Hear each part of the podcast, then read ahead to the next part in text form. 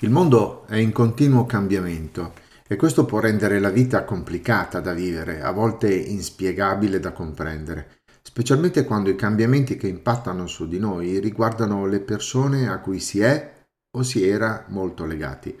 L'unica cosa che possiamo fare è cercare un significato in ciò che ci accade, al fine di attribuire un senso alla nostra vita. Affrontiamo il cambiamento fin dalla nascita, la trasformazione ci accompagna in continuazione. La natura ci fa avanzare, ci fa letteralmente crescere, fino a quando non siamo noi a decidere la nostra evoluzione. Arriva poi il momento in cui crescere diventa un atto di responsabilità ed ogni decisione è dettata dal libero arbitrio.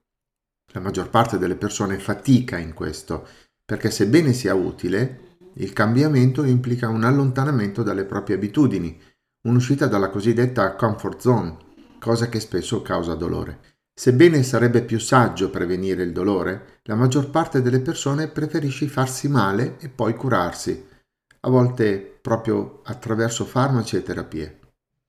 Cosa fare dunque? Possiamo prenderci cura di noi stessi a livello fisico, mentale e spirituale. Ogni giorno possiamo percorrere i nostri fatidici 10.000 passi con le gambe nutrirci in modo salutare, respirare aria pulita, ma possiamo fare qualcosa anche con la mente e con l'anima. Possiamo far fronte agli attesi imprevisti, come li chiamava il mio professore di pedagogia Paolo Perticari. Reynold Niebuhr, un teologo e filosofo americano, diceva che io possa avere la forza di cambiare le cose che posso cambiare che io possa avere la pazienza di accettare le cose che non posso cambiare e che io possa avere soprattutto l'intelligenza di saperle distinguere. Ebbene, l'intelligenza, a volte, sta nel riconoscere che abbiamo bisogno di aiuto.